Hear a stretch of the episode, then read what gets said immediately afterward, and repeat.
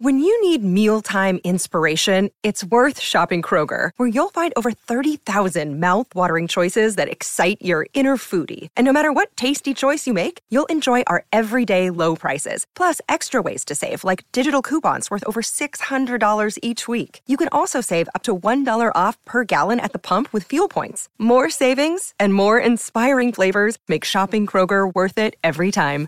Kroger, fresh for everyone. Fuel restrictions apply. For logbook servicing you can rely on, you need to make the right choice. You need trained professionals who are fully qualified to service your car according to manufacturer's specifications. For real peace of mind and a nationwide warranty, book in or book online at repcoservice.com. Want to witness the world's biggest football game? Head to iCanWin.com.au, predict Australia's score with a crystal ball, and it could be you and a friend at the FIFA World Cup Qatar 2022 semi finals, all thanks to McDonald's. Maccas, together and loving it. TNC's apply. Haven't heard the news yet. Uh, Queen Elizabeth II passed away at the age of 96 this morning, New Zealand time. And joining us to talk about that and uh, the knock on effect of that happening is Ben Ransom from Sky Sports in the UK. Good evening, Ben, and commiserations on losing your Queen. Yeah, it's been a, a strange day, it has to be said. I mean, I think. Um, I think we kind of got the sense that something serious was wrong um, mid, I suppose, early afternoon. Really, um, I think the fact that the royal family were rushing to Balmoral to be there um, gave everyone the sense that no, this is something a little bit different to what we've seen before. And yeah, it's kind of it's one of those. It's a funny and historic day, isn't it? It's one that I suppose you never thought would come. And I guess it, it seems strange. I mean, I'm 40 years old, and obviously I've only ever known one monarch, but there are people a lot older than me who are in exactly the same boat. And I think it's only when you look, think about the the dates and the time period that we're talking about.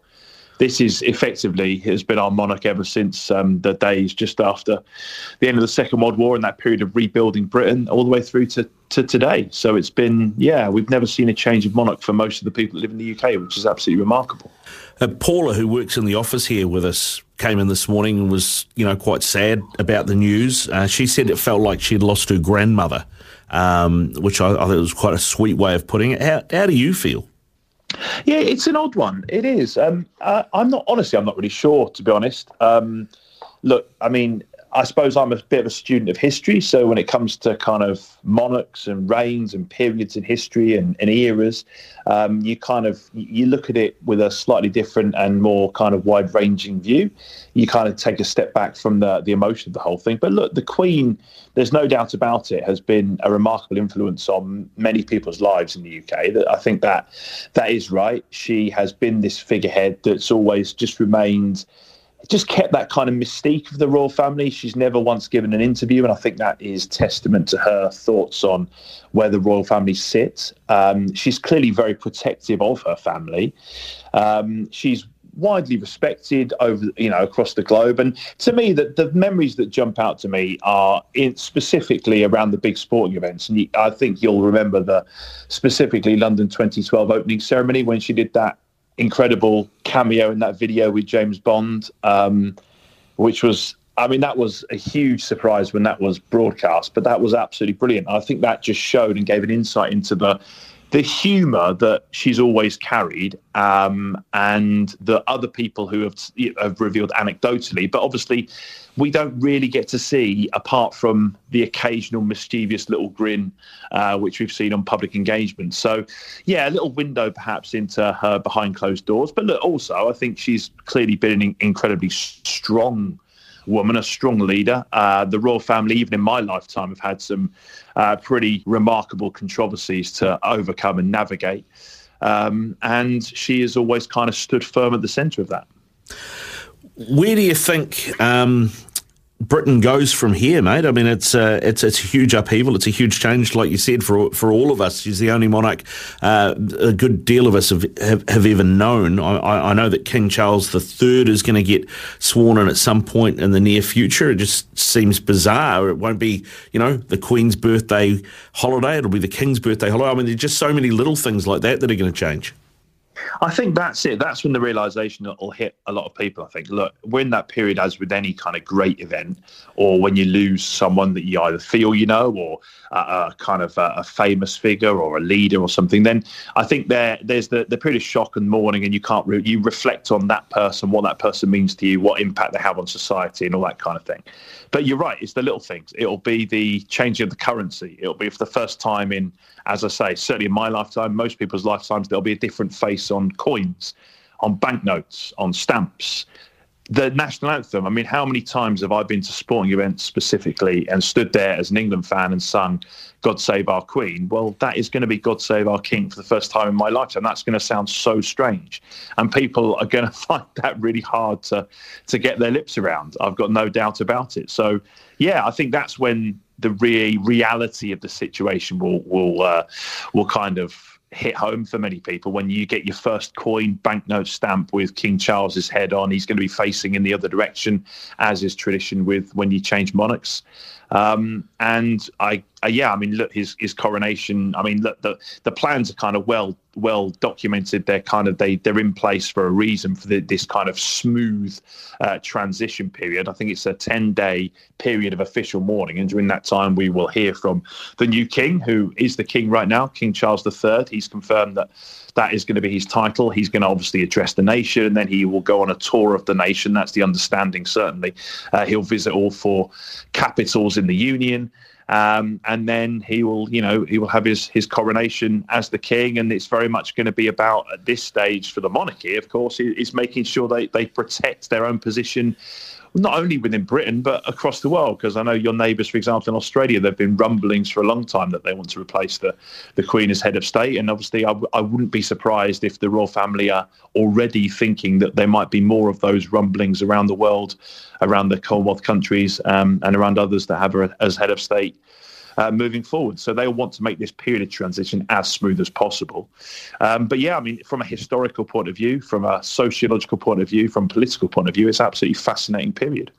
Yeah, it's interesting what you said there because I would imagine, you know, the Australians, I think, uh, I, I think the plan has always been look, let's just, we'll give Liz her due as they call her, and, and you know let her see it out, and then maybe we make that move. But obviously they're not going to do that today. But uh, that that is something that we could particularly uh, we you know probably look forward to hearing about over the next few weeks. I mean, what she she had a lot of respect. Um, here we would say a lot of mana. She she had gravitas. Uh, I don't know that anybody else in the royal family that is still here, that is with us, including Charles, have that. Um, do you think the royal family's lost, or the monarchy's lost some of its sheen now that she's not there? It will certainly have lost, uh, I mean, a, a, huge amount of experience. And um, yeah, I mean, look, Charles definitely doesn't have the respect that the Queen has or had. Uh, I don't think there's any doubt about that. You only have to look at, for example, how he's treated by some of our press in this country in terms of, you know, the kind of more right-leaning newspapers who, of course, would be very, um, very much royalists, and they would, you know. the front pages would always be about Princess Diana or about the Queen. They they they have that kind of um, that feeling and that absolute respect for her, that absolute loyalty and allegiance with her, they that you know they have printed stories that have been obviously slightly slightly critical of Charles already, and there I think is a fear among that that kind of um, uh, among the monarchic kind of um, uh, loyalists is probably the best way of putting it. Uh, the royalists that you know Charles being that change um, is going to make things slightly uncertain for the, the royal family's um, future, which I think is why already we've heard these very scripted, very um, preordained words. I mean, it was, I think, the new Prime Minister Liz Truss, I think it was her speech initially when she said, you know, God save our King in terms of King Charles III that already very much stamping his uh, position because obviously hereditary monarchy is something that is slightly alien really to a modern society but it's one in in britain we've had for um, so many years. It is tradition and i think that's what we all start harking back to. The queen absolutely uh, traditionalist respects she's strong figure who held that family together. As i say despite some hugely uh, significant moments that had the potential to undermine the very fabric of the royal family. So it's a huge challenge for Charles to take that on at a time as well politically, which I know the royal family certainly publicly don't get involved in politics, but politically domestically, as I'm sure it is down there, but in this part of the world, things are very, very uncertain. Not least the cost of living, not least the fact we've had, you know, our government, um, Boris Johnson, effectively kind of booted out by his own MPs after so many scandals during COVID, all that. They are only just putting a new government together. Liz Truss only sworn in a couple of days ago by the Queen herself. Um, so yeah, it's a very uncertain time, I think, on a number of levels. And in, in that respect, I mean, this news could not have really happened at a worse time, I'd suggest. Mm, yeah, indeed. Uh, I mean, we've seen the uh, second day of the test against South Africa, the cricket test against South Africa, has been postponed um, in respect for the passing of the Queen. We saw UEFA uh, who are obviously a European body rather than a, a, British body, um, not postpone games today. West Ham played in London this morning. Manchester United played in Manchester this morning, but they did have a minute's silence before those games. What does it mean for sport going forward, say this weekend in the UK, do you think? What do you anticipate may happen? It's a tricky one. It really is at this stage. What I do know is there is going to be a call tomorrow morning, uh, around nine o'clock in the morning UK time, um, between all of the relevant stakeholders, the the major leagues, for example, the Premier League, um, the uh, culture for um, media and sport, um, sorry, Department for Culture, Media and Sport, uh, the government essentially. Um, they will. There is um, a. There's basically an official guidance with regards to the official mourning, which, as I say, is 10 days. So they're going to have that call tomorrow morning, and then we'll know for sure what's going to happen with all the sporting events, not just this weekend, but potentially, given that that period of mourning is due to be 10 days, potentially the following weekend as well.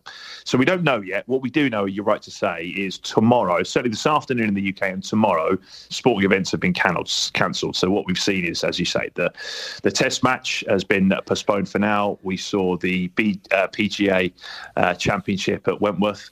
Uh, that's been postponed tomorrow as well. Horse racing called off. The Queen, you know, that was her favourite sport, much loved. We know that she was a, an owner of horses. She followed that very, very religiously. That was her big love, horse racing. So no surprise that that has been postponed. And indeed, the football matches in the Football League tomorrow um, have been postponed as well. Now, the games did go ahead tonight because I think, first of all, there was a logistical problem given that the news only was made official after six o'clock UK time ahead of uh, kickoffs that were coming up. But, You know, I think Arsenal might have already kicked off by that point, but certainly for Manchester United and for West Ham, the games were pretty much going to happen because fans were on their way, teams were there, UEFA were very keen for the games to go ahead. So I think logistically they didn't have much choice there. It'd be interesting to see whether that guidance changes for the Champions League next week.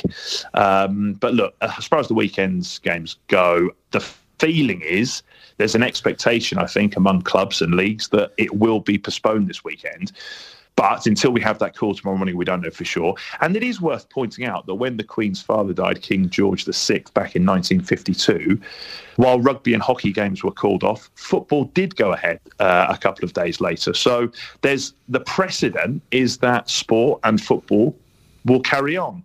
However, the feeling and the mood in the country certainly feels that that's not going to happen this weekend for whatever reason. Good stuff, Ben. Thanks very much for giving us some time staying up late and uh, and and you know talking us through the feeling in Britain and the feel and your feeling as well around all this. I really appreciate your time, mate. Go well. Yeah, thank you very much. Look, it's one of those. It's uh, it's sad. There's no doubt about it. Of course, it is. As you say, I think it was put right that kind of we all feel some sort of personal affinity, and that we knew the Queen as a grandmother. She is that figure. She certainly has respect, and she'll be very much missed. When making the double chicken deluxe at Macca's, we wanted to improve on the perfect combo of tender Aussie chicken with cheese, tomato, and aioli. So, we doubled it. Chicken and Macca's together and loving it. Ba-da-ba-ba-ba. Available after 10.30am for a limited time only.